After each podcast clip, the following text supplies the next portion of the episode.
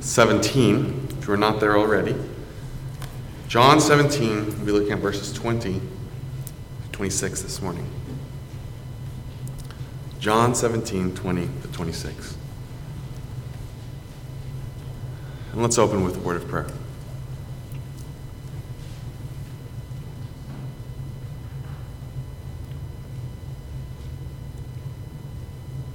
Heavenly Father, this morning we join our voices with these who have just proclaimed, Hallelujah. You are everlasting, never failing. You are our faithful God. Our God who loves us on the mountaintops and in the valleys deep. You love us, even in our sin.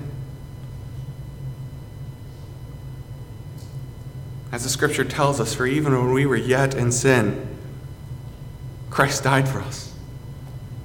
For God so loved the world, a sinful and rebellious world, of which I am one, that he sent his only begotten Son Whosoever believeth in him should not perish, but have everlasting life. Hallelujah.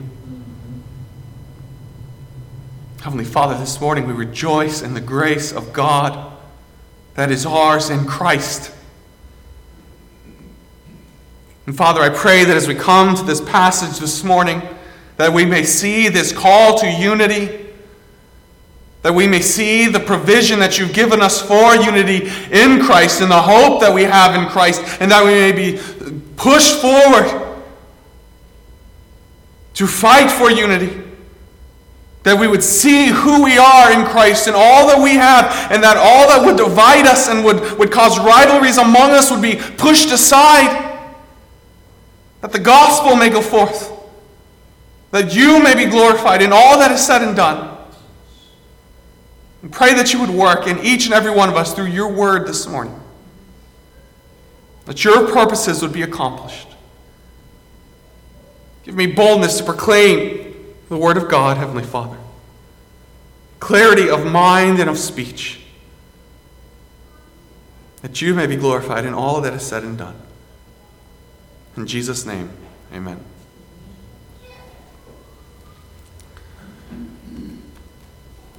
As we come to John 17, verses 20 to 26 this morning, we're coming to the end of kind of a journey that we've been on for the last several weeks, months even, since we started in John uh, 13. And we've been working our way through John 14 and uh, 13 and 14 and 15 and 16 into John 17. In John 13 through 16, we have the, um, the Lord's final benediction, his final teaching to his disciples before he departs. And as we come to John 17, we have his high priestly prayer as he takes those same truths that he has just unpacked to his disciples, and now he prays them to his Father. Do this, Father. Keep them, sanctify them, and as we'll see this morning, unify them and glorify them. So we've been on this journey, and, and I've mentioned each time, as, as in John 13 and, and 14 and, and 15, as Jesus is, they're in the, the upper room. As Jesus gives his farewell discourse, and then they get up and they're walking through the streets of Jerusalem, making their way towards the Mount of Olives. As we come to John 17, 20 to 26, we're in those last few steps as they're making their way towards the gates of Jerusalem. In fact, if you look with me in the first verse of, of, chapter 18, it says this When Jesus had spoken these words, he went out with his disciples over the brook Kidron, where there was a garden, which he and his disciples entered. So, a few chapters ago, they left the upper room. They've been winding their way through the streets of Jerusalem as Jesus has continued to teach. And then he's turned to prayer, and he's been praying to the Father for his disciples and for us. And now, in these last few verses, these are Jesus' last few statements, his last prayers, as they head out to this garden where he'll be betrayed, arrested, and the next several hours, crucified, and then risen again. Amen. So as we come to John 17, there's a preciousness to this moment. I've mentioned each, each time throughout, uh, specifically this prayer in John 17, how it just it feels like we are on holy ground. Feels like, like we're not supposed to be here as we listen in to this prayer, this communion between Father and Son. There's so much here. It's one of those passages that every passage, uh, my, my grandfather told me uh, in my installation service, he told me, he said, You know, I, every time I preach the Word of God, I get nervous because I'm handling the Word of God, and may I do it faithfully. And I feel that way every time I step into this pulpit. But how much more as you look at something like, like Jesus praying to the Father and the depth that is here. May God give us grace as we come to this passage this morning. As you work your way through this, there's two main requests in this passage that we'll see. Jesus prays for harmony in the church, and he prays for hope for the church. The first thing we see this morning is harmony in the church. Verses 7, chapter 17, verses 20 to 23. And he starts by expanding the audience for who he is praying, those for whom he's praying. We talked last week about how in verses 6 through 19, he's praying for those who believe. Those who believed up to that point, those who are with him specifically, the 11 apostles. As we come to verse 20, he says this I do not pray for these alone. Verses 6 to 19, the believers at that time, all who believed up to that point, specifically the apostles who are with him, but also for those who will believe in me through their word. Jesus here expands who he is praying for to all believers. Specifically, he's looking forward to the church. He's prayed for those apostles, those who will go on to be the foundation of the church with Christ the cornerstone, as we know from, from Ephesians. Now we build on to those who will believe through their ministry, through their word. I pray also for those who will believe. Note even Christ's confidence in this prayer. He doesn't pray, I, I pray for, for these apostles that go forth that may they have a successful ministry. They will have a successful ministry. And I pray for those who will believe. It is a sure thing the gospel will go forth, as Matthew 16, 18, as Christ proclaims, the gates of hell themselves will not prevail. The gospel will go forth. They will believe. The church will be built. And so I pray for these who are with me, and I pray for those that they will reach. What hope that must have been to the disciples as they are walking there along Jesus, along with him.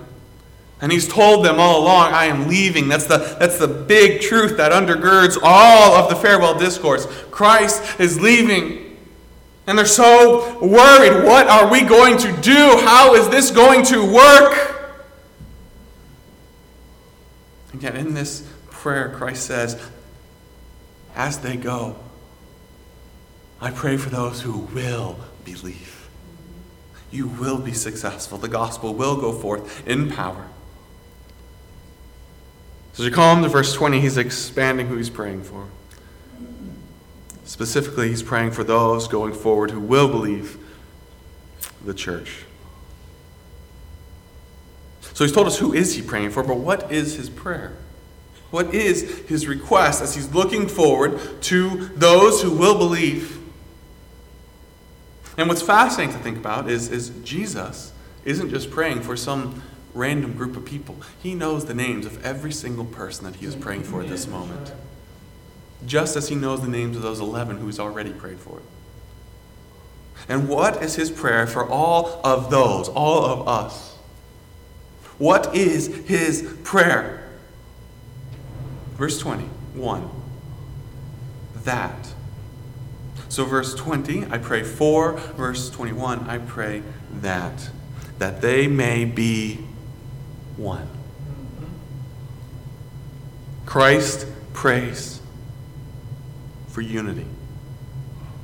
That they all may be one.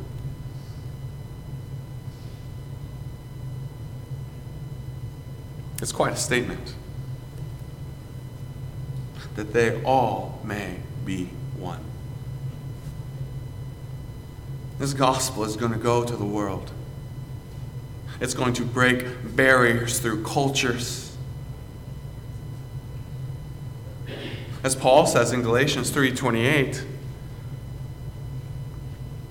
erases all human prejudice and, and, and, and, divisions between man and woman and slave and, and free and Jew and Gentile and rich and poor, that they may all be one. The gospel brings together what sin draws apart. The gospel breaks racial barriers, economic barriers, limitations that, that we as sinful man would put up. The gospel breaks through those that they may all be one.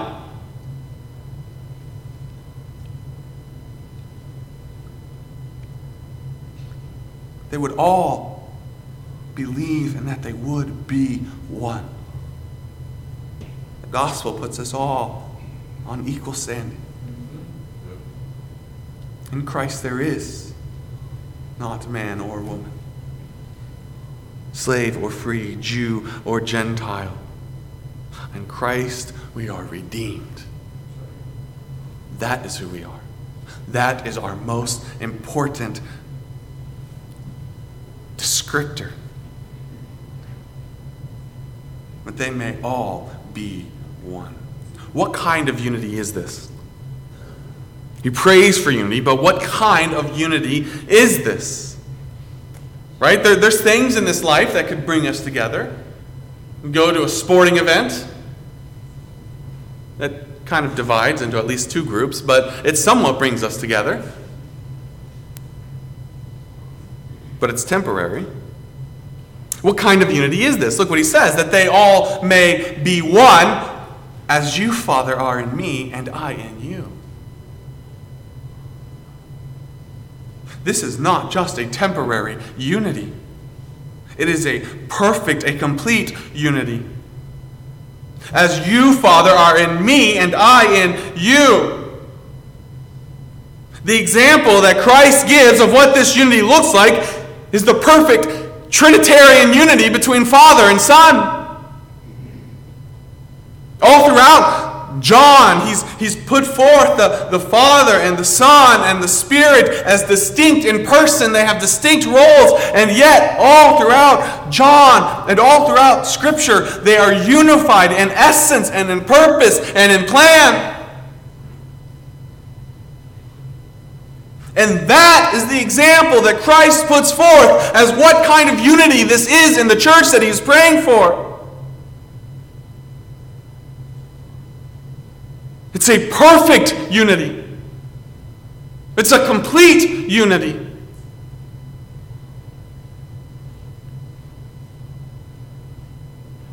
A unity of essence, a unity of purpose.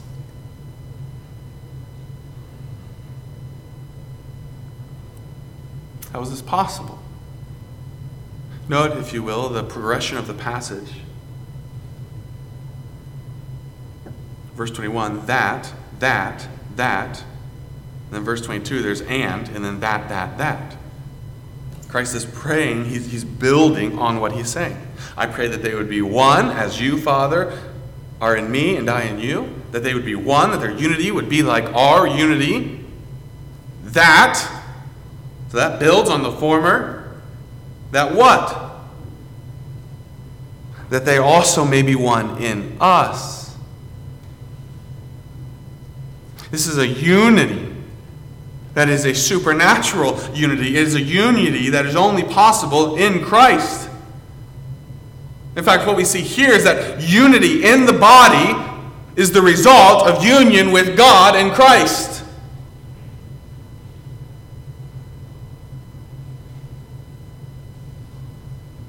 They are one in us.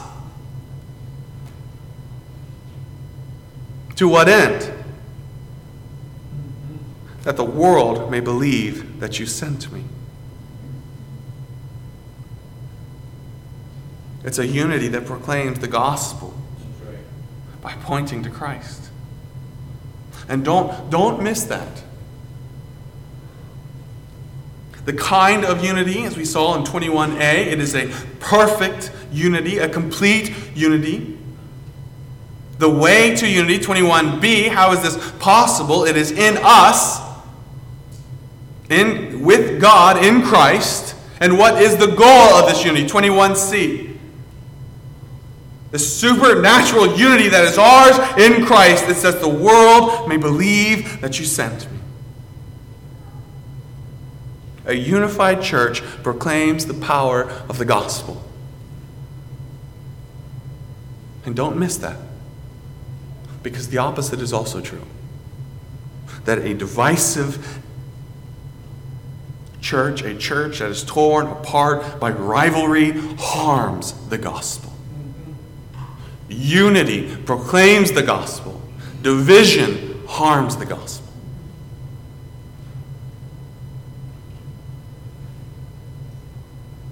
I Pray that they may be one, so that the world may believe that you sent me.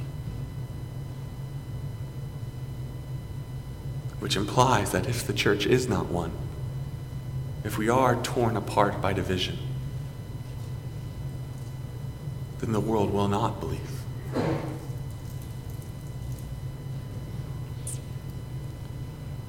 It's kind of intimidating as you just look at those first few verses.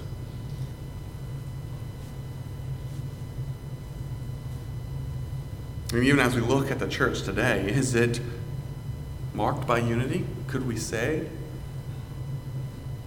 you look at the universal church, that we're marked by unity? What hope is there for this? That's what verse 22 through 23 comes in to say. verse 21, we have Jesus' prayer that they would be unified. In verse 22, we have Jesus' provision he has provided for this unity. Note the break. It's that they may be one, that they also may be one in us, that the world may believe, and. There's a break. Verse 22 at the beginning here is not a request, it's a statement.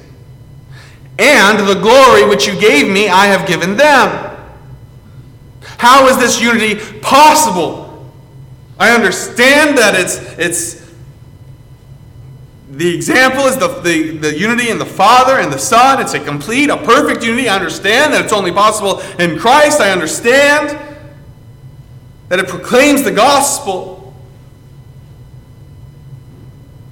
How can we have this kind of a unity in a, in a sinful world and a church made up of sinful people?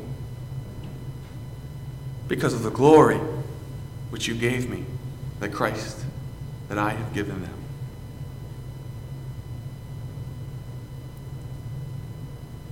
Question, though, is as you come to this verse, what is this glory?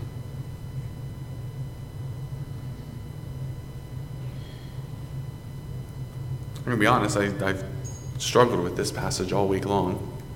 I, uh, I've looked at several commentaries, and sometimes you'll find the commentaries aren't that helpful. Sometimes they just use the word that's there. It's like, see, look, Christ gave us his glory. Okay, but what does that mean? What does that look like? What is that?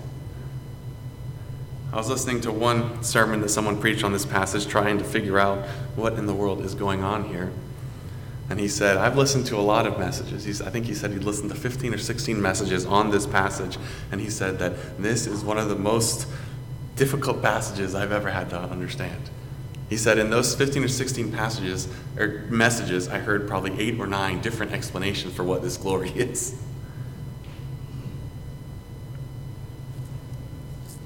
And the difficulty comes in this. In John 17, the glory of Christ is, is, is pretty important. It shows up several times. We see it in the first five verses. Christ prays for the glory that is His. He prays, Father, glorify me. Return to me the glory that is rightfully mine. In those first five verses, what is that glory? It is Christ's glory as the only begotten Son of God, as a member of the Trinity. It is what is rightfully His. It is the glory that He set aside in the incarnation that is returned to Him. In fact, just a little bit later in verse 24, Jesus says this that they may behold my glory which you have given me. He's praying that once we get to heaven, we will see him as he truly is. So when you look at the immediate passage, that phrase, the glory which you gave me, in the immediate passage of John 17, refers to Christ's unique glory as God. And we know that's not the glory that he's given us. It's not that, that we become gods like him. So, what is this glory? Well, if you zero in a little bit more here on verses 21 through 25, you see that what this glory does is it's a glory that equips us to be unified, to proclaim the good news to the world, and to know the love of God.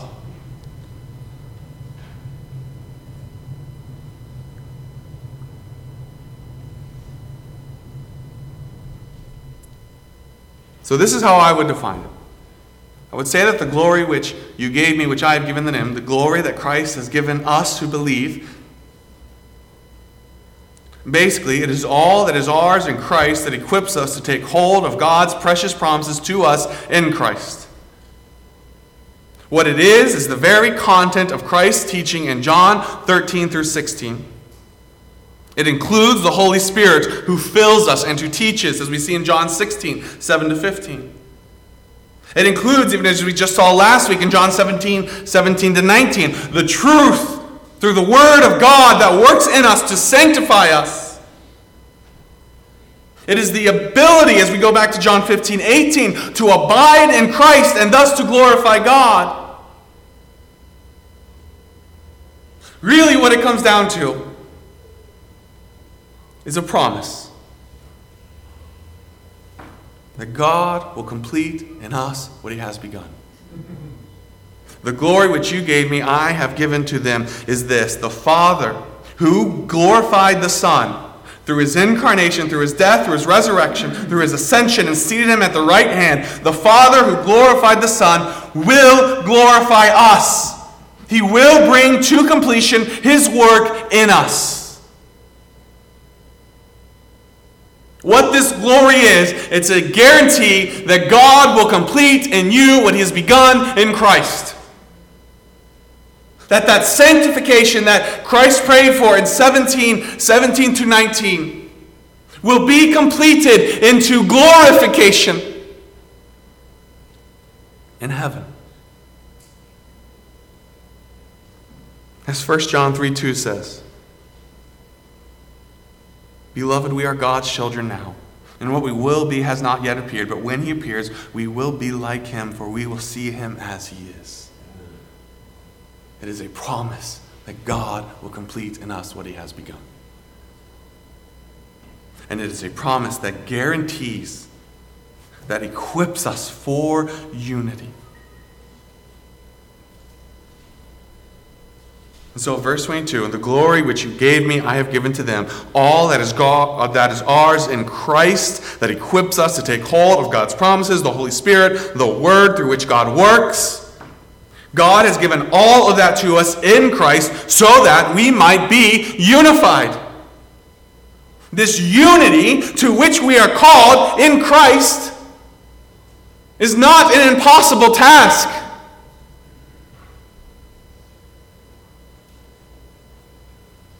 You're equipped for it. And it is something that God will do ultimately. Perfect unity, complete unity, won't come till glory, but it's coming. But that doesn't mean we should not strive for it here. That they may be one just as we are one, he says. This glory that he has given us works to the purpose that we may be one just as we are one. It unifies us, it brings us together to this perfect and complete unity. I in them and you in me, that they may be made perfect in one. This completed and perfect unity in Christ will come to pass. There is coming a day when the church, when Christ's bride will be complete in unity. And what a proclamation of the gospel that will be. And we may not reach that in this life, but that does not mean we should not be growing in unity and pursuing it in this life. We have all that we need.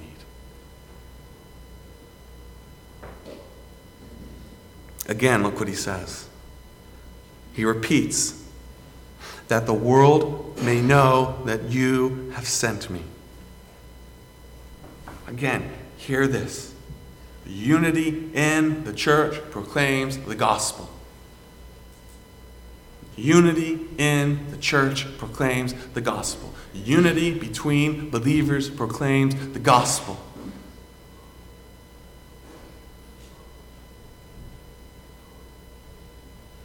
and have loved them as you have loved me. Unity in the church proclaims the gospel to the world, the deity of Christ, and unity in the church proclaims the extravagant love of God for believers. As we fight for unity, as we pursue unity as a body among ourselves, we proclaim to the world outside that Christ is God. Believe in Him, and we proclaim to one another God loves you. Look what he's saying here. As we love each, each other, as we pursue unity with one another, we proclaim the extravagant love of God to one another that God has loved them, believers, as you have loved me. What a statement! God loves you as God loves Christ, his only beloved, the only begotten Son of God, the second member of the Trinity. God loves you like he loves Christ.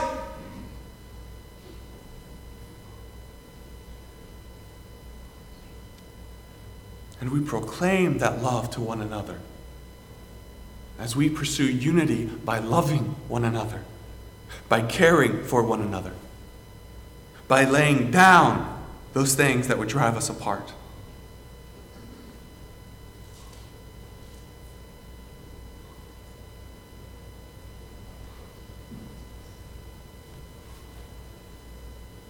Listen to what Christ is saying here in his prayer. It is not insignificant that the last thing, these last six verses that what Christ focuses on before he goes to the garden in 18 and is betrayed and arrested is he prays for the unity of his church. Because unity proclaims the gospel to the world, and unity proclaims God's love in the church. Do not miss that.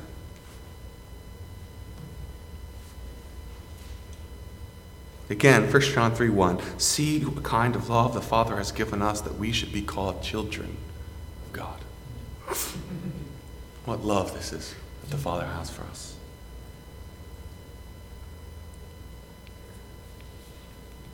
And this is where it ties into our theme for the year one another. I mean, as you think, as you look at this and you think about, man, what, what does this kind of unity look like? In a church, in a broken and fallen world, in a church that is making up, made up of, of broken and sinful people, what does this kind of unity look like?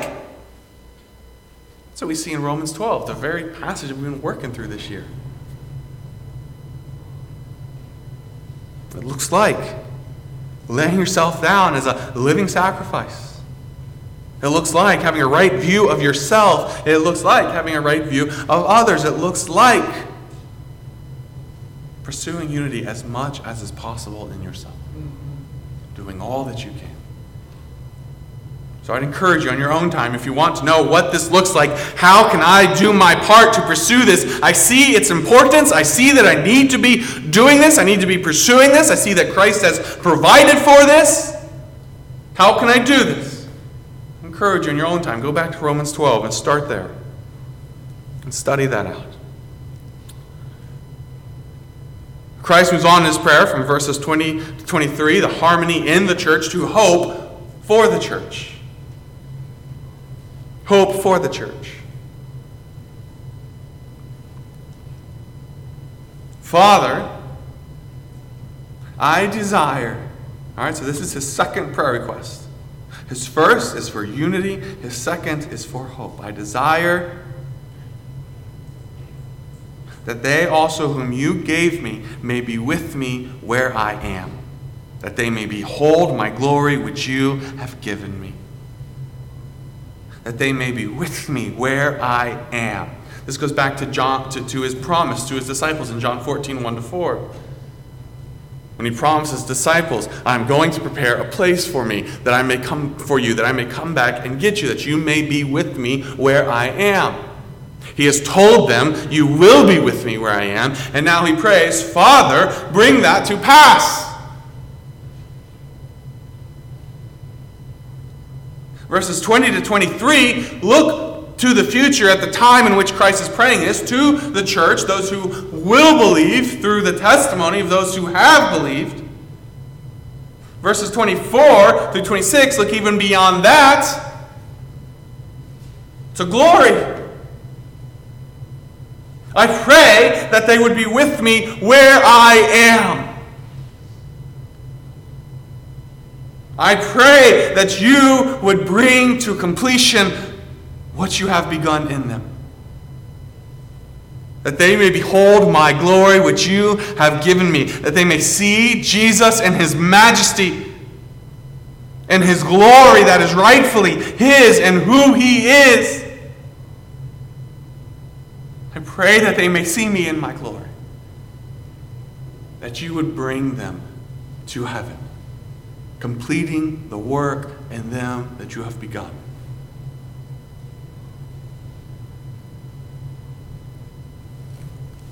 For you loved me before the foundation of the world. Goes back to John 1 1. In the beginning was the Word.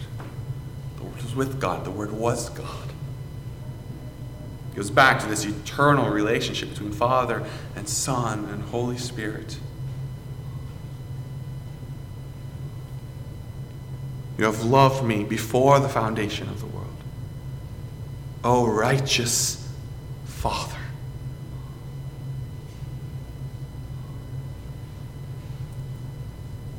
Righteous Father. The world has not known you, but I have known you. And these have known that you sent me. Back in John 3, verses 10 to 13, as Jesus is talking to Nicodemus, he tells Nicodemus, if you remember in that passage, he tells Nicodemus, These things I'm telling you, I'm telling you from firsthand perspective. No one has seen God except for the one that God has sent. I am that one. I'm telling you things that I've seen with my own eyes. I have known you, Jesus says here. Same thing he says in John 14, 6 to 11 to his disciples. I have known the Father. I am one with the Father. I have known you. Not only have I known you, but verse 26, I have declared to them your name, and I will declare it. I have known you, and I have proclaimed you. And they have seen, and they have believed. Christ has proclaimed the truth. His disciples and those with him now and those in the future who will believe, believe the truth. So his prayer is that God would bring those who have believed, bring to completion his work in them, that he would sanctify them, ultimately, that he would glorify them. that I have declared to them your name, and I will declare that the love with which you loved me may be in them, and I in them. That the love with which you loved them may be in them. Believers are not only the object of God's love, we are the channel of God's love to other believers and to the world. That my love may be in them. As God loves us, we love others.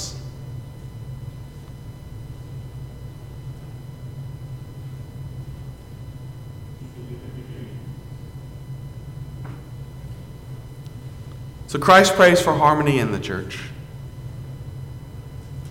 unity among believers, a unity that proclaims the gospel to the world and proclaims God's love for us to the church. And then, verse 24 to 26, Christ prays for the hope for believers that God would bring them to glory, that He would finish what He began in them, that this unity for which He prays would be completed.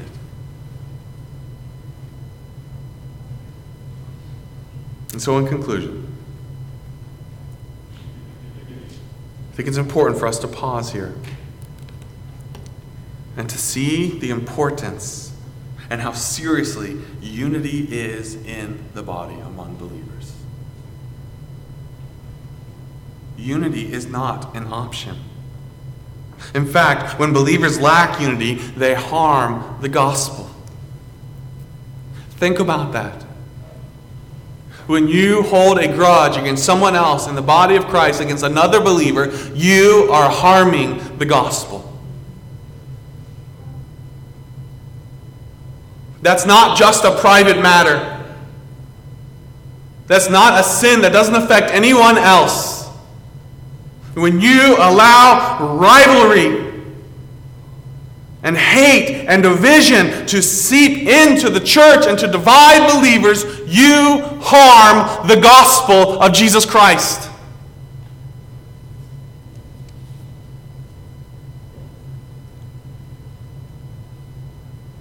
both in witness to the world and in ministry to one another.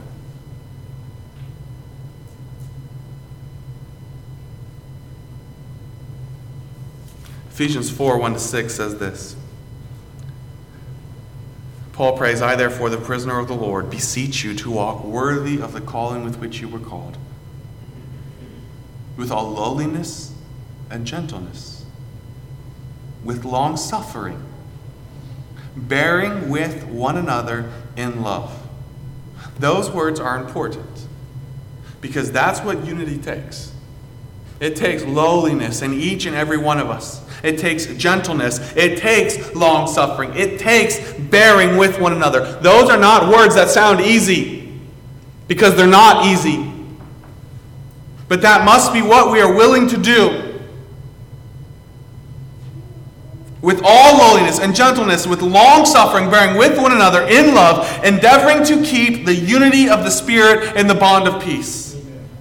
Because there is one body and one Spirit, just as you were called in, one hope of your calling, one Lord, one faith, one baptism, one God and Father of all, who is above all and through all and in you all. So don't let the world divide what Christ has brought together. Endeavor to keep that unity. Fight to keep that unity. So, by way of application, number one, be challenged. Pursue unity.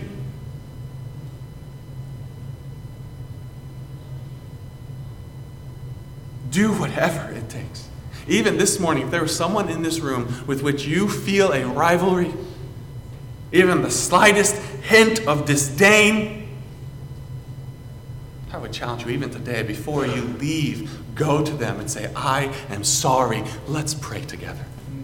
Let's seek God's face. I, I, I, haven't, I haven't told you this, but this, this seed of rivalry has been burning in my heart. It's been growing, and I need to root it out. I need to get rid of it. You are my brother or my sister in Christ, and I love you. And maybe don't tell them this, but you can tell yourself this. I'm willing to bear with you. It's not easy. I will be long suffering towards you. I will endeavor to keep the unity. So be challenged this morning. See the importance of unity in the body among believers. And yet, secondly, in, the, in that same breath, be comforted. Be comforted that you have all that you need to be unified in the Spirit who indwells you, in the Word of God that you have in your hands,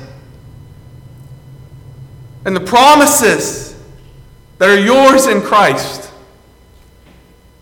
and the hope that God will complete what He has begun. Do your part, and yet at the same time be comforted that unity is not dependent on you, that God will bring to completion what He has begun, that He will do it. That there is a day when Christ's bride, the church, will stand perfect, clothed in white, not because of our sinlessness, but because of who He is that we will stand unified as a body, proclaiming the gospel to the world and to one another. Look what God has done. And let's start today. Let's start today. Proclaim the gospel to the world, proclaim the love of God to one another because of what God has done for us in Christ. We're going to close with the